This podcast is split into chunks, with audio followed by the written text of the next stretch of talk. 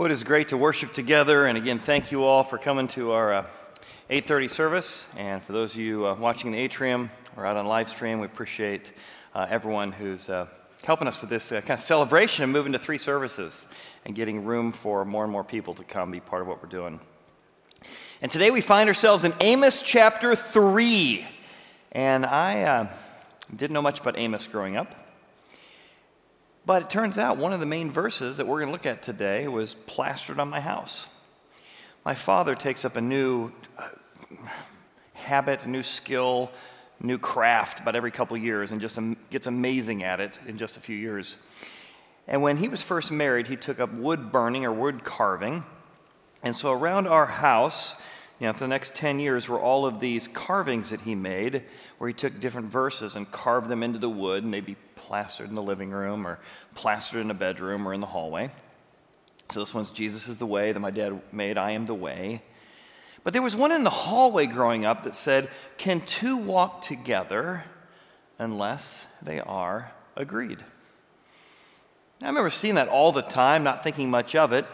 I knew it was probably a Bible verse, but it's not only a Bible verse, it's kind of the key concept that God's going to talk about in Amos chapter 3. It comes out of chapter 3. And the idea is that God wants to walk with us together through life. And that if we don't agree on the direction we're going, if we don't agree on where we're headed, we're going to end up causing friction because I'm going to want to go this way and you're going to want to go that way. And that principle is not just true spiritually, it's true in all of our lives, right? Do you ever start a business with someone and you're working with somebody and you, think, hey, we're going to build this thing, we're going to create this thing, and, and as time goes on, you kind of sense that how you're prioritizing decisions or your management style, something's getting more and more off, and you're not walking together, and you're having to revisit, and what, what, what do we say we're trying to do? And if you can't agree, it ends up breaking the friendship or breaking the business partnership. Certainly happens in marriage, right? In marriage, you got kind of a having kids for the first time and, and you think you're on the same page with how you're going to parent and then as you have kids you start finding one of you is about this about discipline the other one's like this on discipline and kids are so smart they're pushing the buttons and using you against each other. And you kind of regroup and say we got to get on the same page here. Same thing's true. Maybe you've been going one direction. You've got a relative or friend who's off on a negative path a rebellious path an addictive path a gambling path and they keep trying to tell you you need to enable them or help them or rescue them. And you're like, listen, here's the good path. I'm willing to walk a thousand miles with you on this path, but I can't go down that path any further. So as soon as you want to come over here, let's enjoy this path. But I can't enable or rescue or reinforce the path of rebellion you're on. What does it mean to walk together with God and walk together with others. Because God loves us enough to say, listen, I want you to walk with me on the path of life, and I want to warn you of the consequences and the pain if you stay on that path of rebellion. And that's the main idea we're going to look at today. God wants us to walk with Him on the path of life, and He warns us that we won't escape the consequences on the path of rebellion. So let's get three things to remember in hopes that we can enjoy walking through life with God and not spending all of our time to outwit, outmaneuver, and, and outrun uh, maybe the consequences of the other paths. First thing we need to remember this comes right out of the heart of God. That's how he begins in chapter 3. Remember, God is willing to give my path a little pain now before I implode with a lot of pain later. That's what discipline is, really. It's a little pain now, so you'll know before you get to the lot of pain later that comes on that path. Here's how he says it in Amos chapter 3. Hear this word that the Lord has spoken against you, O children of Israel, against the whole family. Remember, I brought you out of the land of Egypt. I rescued you. I redeemed you. I loved you. I, my motive here, my, my, my, my motivation for you is good. Remember, I brought you out of Egypt. You only have I known of all the families of the earth. You have a special place in my heart. You are my children. You are beloved. you are cared for. Therefore, since I love you and since I care for you and since you're my kids, I'm going to need to discipline or punish you when you go down the path of iniquities or sin. I love you enough to give you a little pain now on that path because I don't want you to experience a lot of pain later. Then he says, Can two walk together unless they are agreed? And right now we're not agreeing. I'm thinking we go down the good path, and you're heading down the bad path. And the best thing I can do for you is not rescue but have you experience a little pain now so you realize it's a dangerous path before you get to the cul de sac at the bottom. Now, this idea is going to be picked up in the New Testament very, very, almost directly that because God loves us, he disciplines us. It's the theme of Hebrews chapter 12. You may recognize it. If you endure chastening, the writer of Hebrews says, God deals with you as with sons. For a son, what son is there that a father does not chasten or discipline? So if God is disciplining you, or chastening you, it's because you're his son. It's because you're his child. He loves you enough not to be apathetic. I don't care what you do. He cares enough about you to give you a little pain now before you experience a lot of pain later. In fact, many of you will say, Hey, Chad, uh, what, what series are we doing now, or what's happening next week? I'll get texts occasionally from small group leaders. And so, little, little sneak peek of where we're headed. Right now, we're in the book of Amos. We're going to be covering Amos through June, chapter, uh, June 13th. And one of the themes that comes up in Amos over and over again is repentance. So you'll feel that theme for the next couple weeks. Then we're going to start a six month study of the book of Hebrews. And we are going to be looking at who Jesus is. And we're going to discover that he is bigger and better and more breathtaking than anything you've ever read about or seen or heard about in the Bible. And so that's where we're headed if you want to start studying up for where we're headed. In fact, our administrative team and myself have been working for the last four months to take messages going back 15 years and categorize them on the app.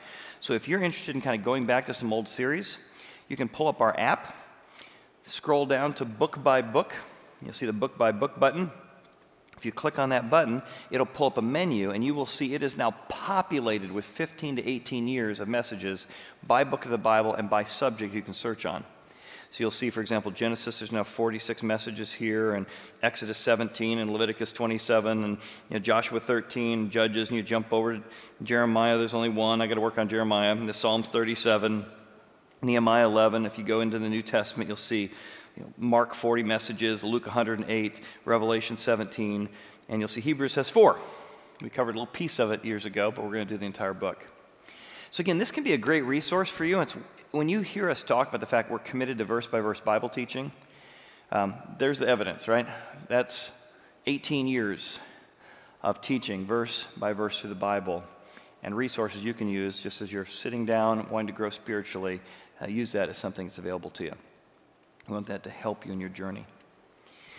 You know, I went skiing. I love downhill skiing, and I went skiing a couple uh, months ago. And we got done skiing one day, and we are sitting around on the table. And a couple of the guys I was skiing with have known some of the challenges I've been going through for the last couple of years with my wife's backs and with my uh, son and his autism. And they said, Hey, do you mind if we ask you something personal? And I said, No, it's fine. And they said, Why do you think, after struggling with whether or not you should adopt 12 years ago, why do you think God's put so much challenge in your life? I'm not sure what question. I was hoping for a Bible question, actually, but I'm like, wow, that's a, that's a big one. Um, I got a little tearful answering it, but I said, you know, if I was God and I wanted to grow Chad, what would I do? I would know that Chad is extremely resourceful. Chad is a ultimate problem solver. Chad's got a lot of strengths and gifts. He's humble a lot of the time, not all the time. But if there's one thing that's going to cause Chad a lot of pain later, it's self sufficiency. So I'm willing to give a big challenge to Chad now because I got to rescue him from the pain that comes from living a self sufficient life when you're dependent upon yourself and not God. I said, for most people, that would require this much challenge, and they'd be like, I give! Chad takes a little bit more before he gives, so I'm going to have to give him. And I said, I think that's what God's doing, is God loves me enough to rescue me from the dangers of a self sufficient life. And all three of them kind of literally body language sat back in their chair. One of them let out a loud noise. Wow. And I wasn't mean to be dramatic. And they said, That's pretty amazing that you can have that perspective. I said, Well, the alternative perspectives are real great. But I said, I really do believe that. And I tell you, this last nine months has been amazing. Uh, we've had three years of kind of hellish uh, circumstances, but this last nine months, my, my, son, who'd been trying to potty train for 12 years, is finally potty trained during COVID, which has been terrible for special needs families. It has been a phenomenal time for us. Uh, my son is progressing in amazing ways. My wife's back is um, relatively healed and I get my life back and my wife back. And you know, I look at what's happened in Christendom for the last three years and the Christian leaders who have fallen and not been faithful. And, and I'm like, you know, God, I may have crawled my way through this thing, but I'm still faithful to you and faithful to my wife. And, and God, you have grown me through this. And I didn't like it. Don't want to go through it again. It felt like a winter. But God, I feel like the spring and the summer is coming as I am trusting that you gave me a little pain now so I didn't experience the, the implosion pain that happens from depending on yourself. So don't forget to remember God is motivated by love even when He puts challenges in our life. Second thing we want to remember remember that making a U turn is the only way to avoid a dead end. God's like, all right, we're on a path. You're headed there. That's a cul de sac. That's a dead end. There's no way to outsmart it or work around it. It's just turnaround time. That's what, that's what repentance means turnaround time. Come back from your dead end and let's walk together on this path. But the problem is when you start walking down that path, I'm not going to get hurt. It won't happen to me. And God's like, don't go that way. Oh, come on, don't make a big deal. And just kind of like, like, a, like a moth to the flame, you know. So God is going to try and tell them, convince us, oops, try and plead with us to make a U turn. He's going to use three questions to do it. Number one, do you see the signs that you're on a dead end path? Here's how he says it. Do you not see the signs of the path of pain you're on? He gives several examples of signs they should be seeing that reference the ideas that Amos would have seen as a shepherd. Number one, will a lion roar in the forest when he has no prey? Do you hear the lion? The lion is roaring. The lion of is roaring on your behalf because you're stepping into the trap. Hear that, see that, turn around time. Will a young lion cry out from his den if he hasn't caught nothing? Rhetoric, of course not. So if you're seeing lions roar in your life, it's a sign that maybe you're starting to get caught in some traps. And you need to back up and turn back to me. Will a bird fall into a snare on earth unless it got caught? Will a snare spring up from the earth unless it's caught something? He's giving examples. When you see snares springing and birds falling, and when you see lions roaring, these are signs that the path you're on is a dead end. And you need to kind of heighten your awareness and say, listen, I have talked myself into nonsense, and I need to turn back around and walk with God on his path. And haven't you done that with friends? Haven't friends tried to do that with you? Haven't you done that as a parent, as a grandparent? You've tried to nicely, kindly warn somebody of the path they're going on. Hey, do you see this? Have you noticed that? Is that working out the way you thought it would? Right? The lion is roaring that you're in danger. Back in 2012, I had an opportunity to go on a safari. And when I was safari, I got to go face to face with a lion.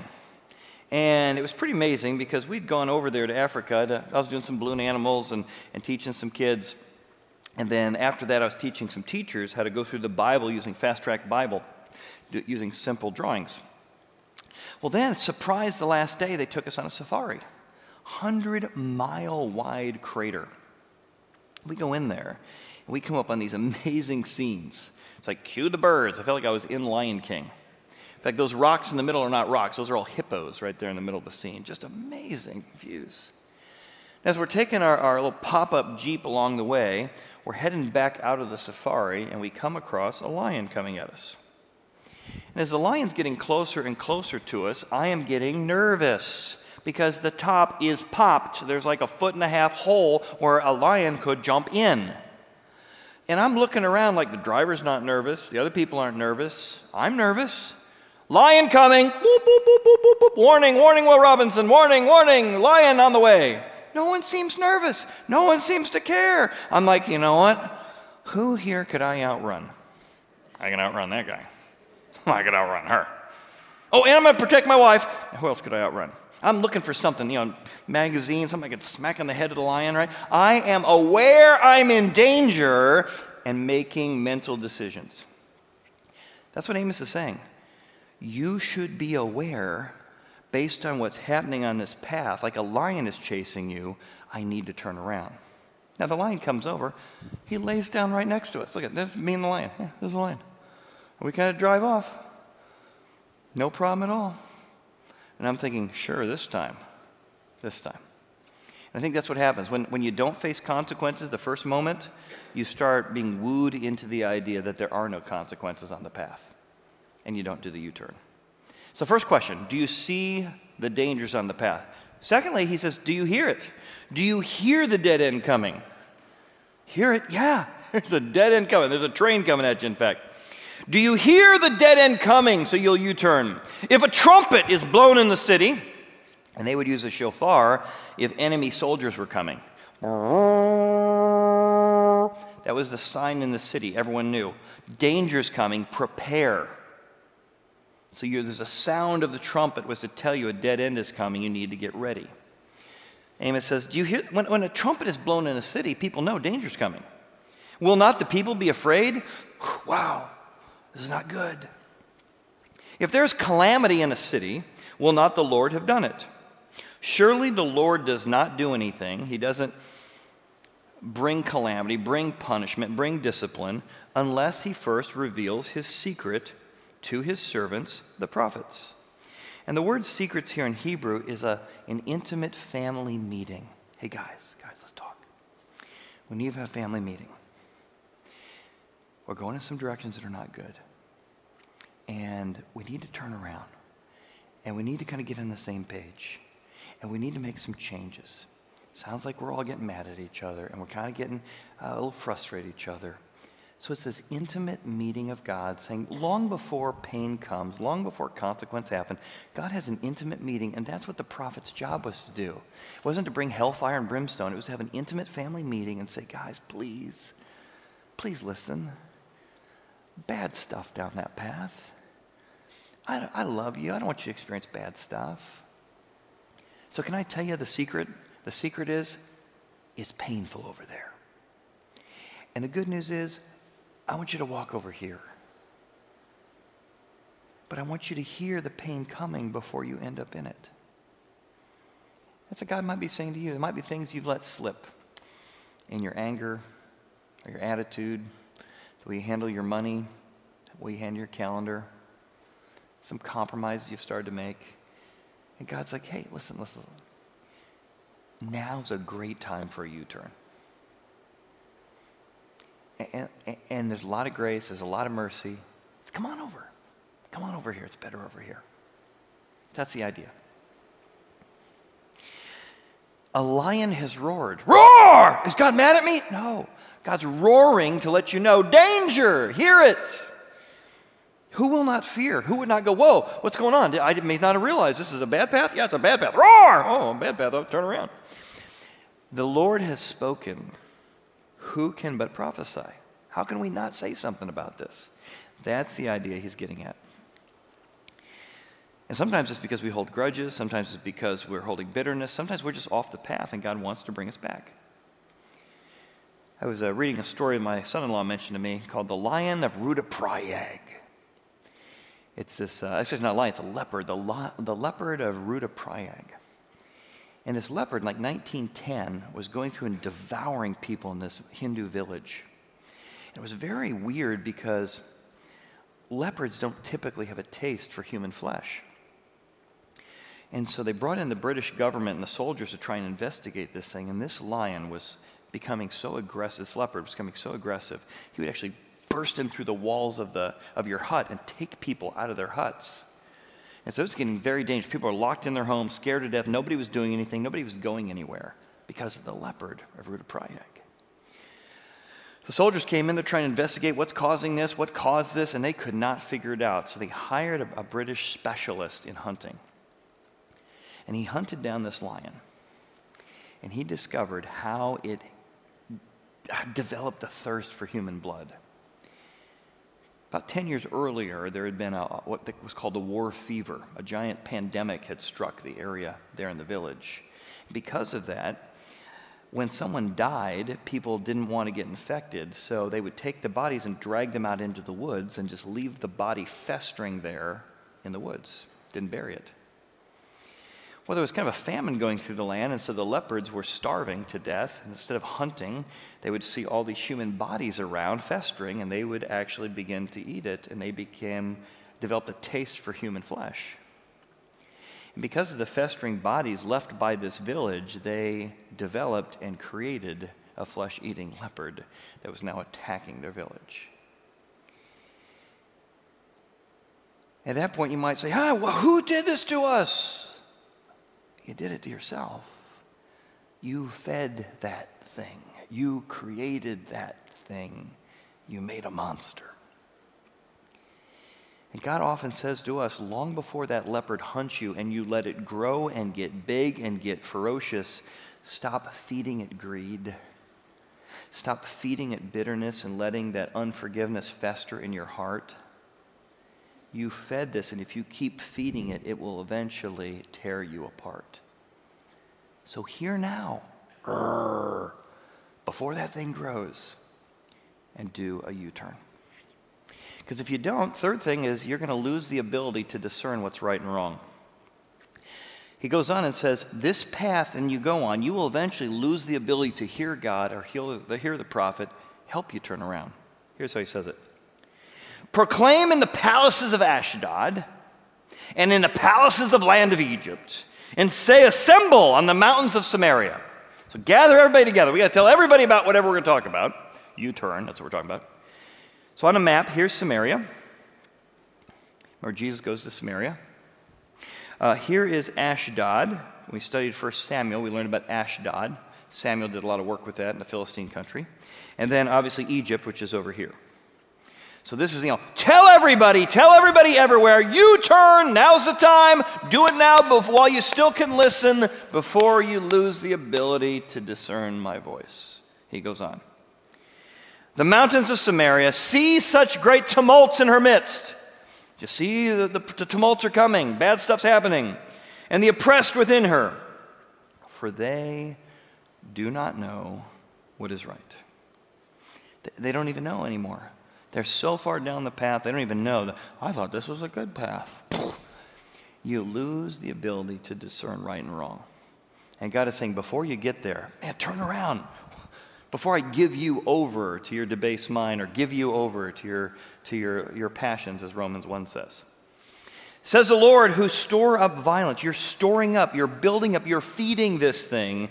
You're feeding your robbery, you're feeding the violence in all of their palaces. It's accumulating, and God wants you to help get free. And yet, if you turn to God, his arms are wide open. This isn't lightning bolt God. This is no come back from the edge God. I want to help you find my mercy and grace. I was talking to my buddy Mike this week. He said about 30 years ago, a buddy of his was just off the tracks. He was going through a horrible divorce. His wife had cheated on him, and he was hurt and in pain, and just all of the things that happen when you go through a betrayal and he was just headed toward destruction when somebody introduced him, my friend Mike. So Mike started meeting with him, and they met together for, for a while and just started going through the book of John together. He didn't really have a connection with God, didn't really have much faith, but he was eating up this friendship, eating up this relationship, and eating up God's word and finding healing and connection and peace and joy. Well, Mike and he uh, parted paths. They moved to different parts of the country for a while, and years later, like 30 years later, they had a 60th birthday party for this guy. And Mike got invited. Everyone was gathered together, and they were at a big restaurant, and they had ordered a private room, and they were all singing happy birthday. And this guy got up in front of all of his friends, and he got real emotional, and he said, I got to tell you something. There's a guy here that if he had not come into my life, I don't know where I would be today. I don't even know if I'd be alive today. I was in such a low spot, in such a broken spot. And the, the guy who saved my life by bringing me back to God and helping me meet who God is, is that guy right there. And pointed to my friend Mike, who was a little embarrassed, but yeah, thanks. And Mike said, I was so proud that God had used me to help somebody who was headed down a bad path turn around. And of all the ways God could have done it, He used me to be part of that journey. That's what's exciting about discipling people and reaching people and, and befriending people is we get to be part of graciously and mercifully helping people get to know the God who made them and created them. That's what we're about as a church, right? We're not just trying to learn Bible studies and Bible trivia for ourselves. We're trying to teach all of us how to turn to God and walk with Him through life. That's why we run three services. That's why I got up at 5:45 this morning. I'm not a morning person because we want to create space for people to grow and be equipped and explore their faith. So remember, when you're heading down a, a, de- a dead end, now's a good time for a U-turn. Third thing to remember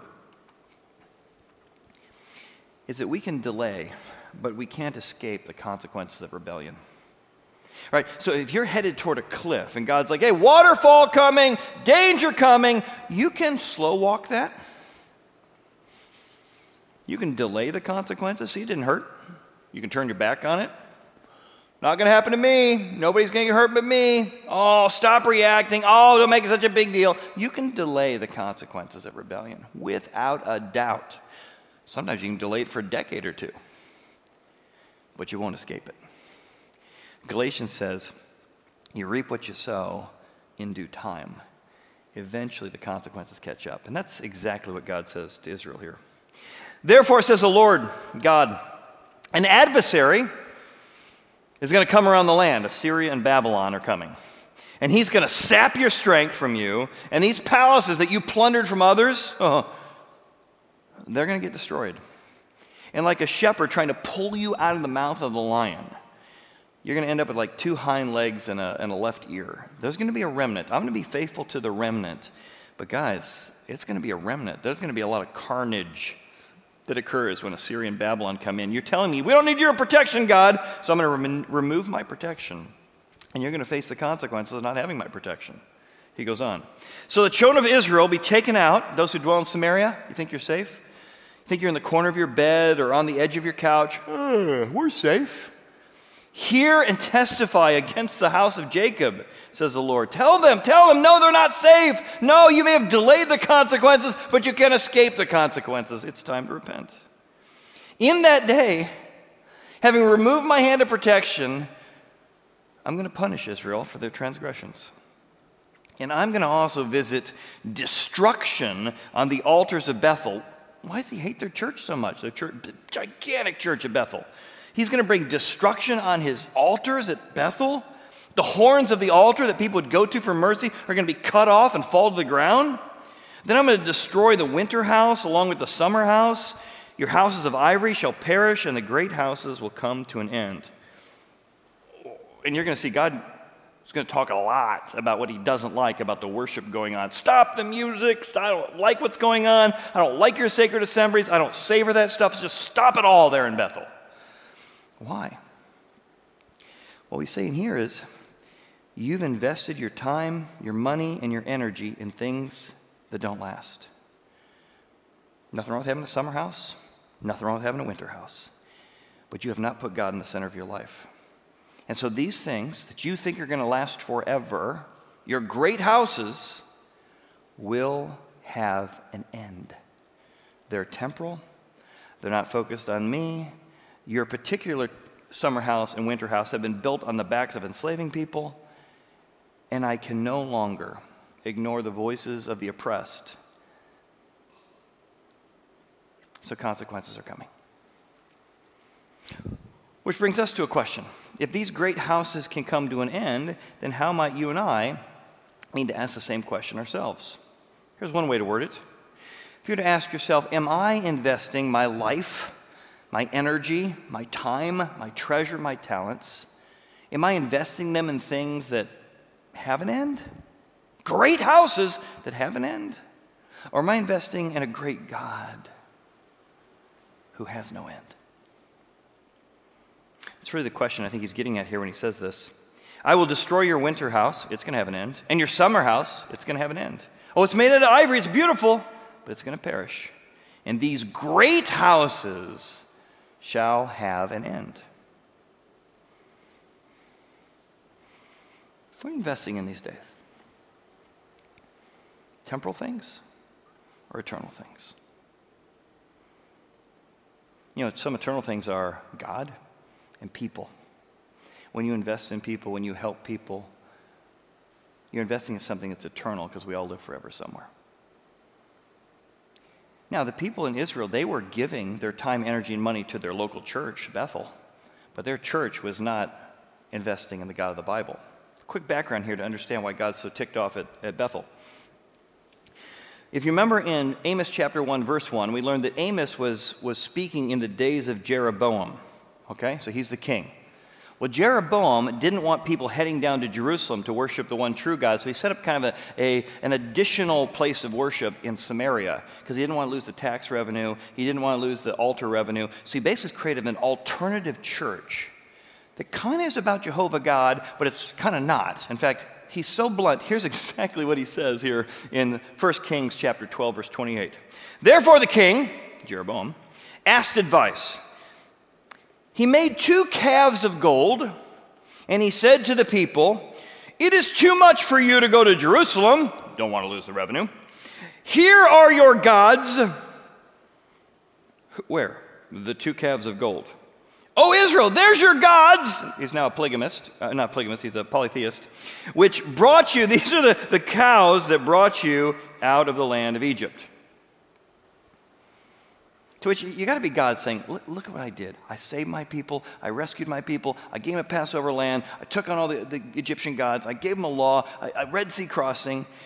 And they've turned me into a cow. Oh my, God's having a cow because they've turned him into a cow. This is, that's not me. I'm not a cow. This is this alternative worship where they're worshiping some other God. They've broken commandment number one, foreign gods, broken commandment number two, graven images. This is not a place of worship, but it looks like it.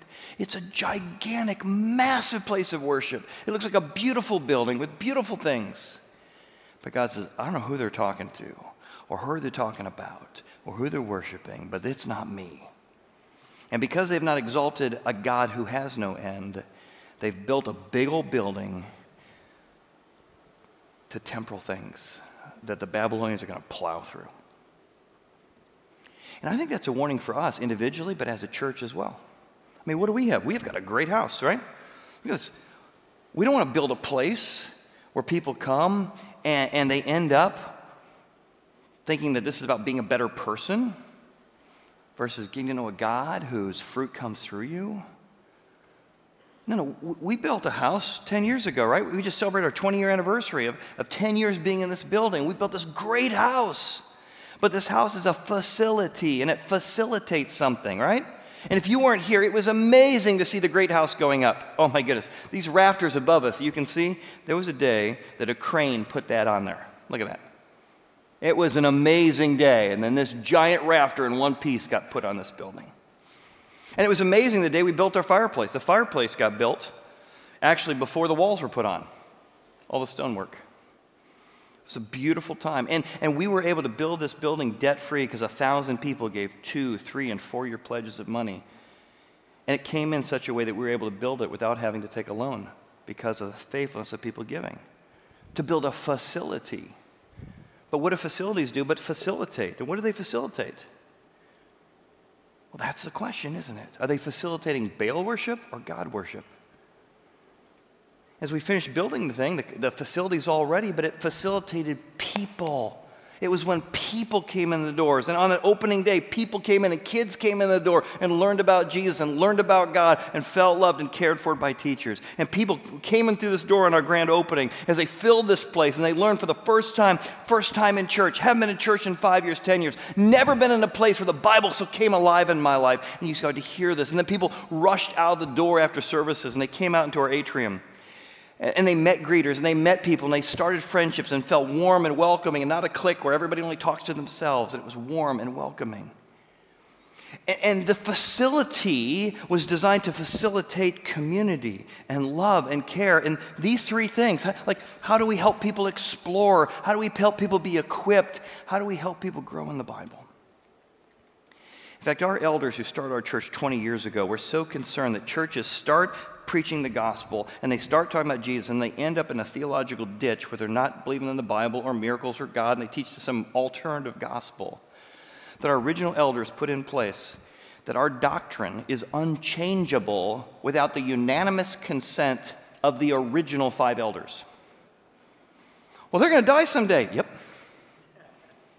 And that way, our church would be committed long term over time with different board members and different team members and different generations to always be aligned to the doctrine of who God is and who Jesus is and who the scriptures are.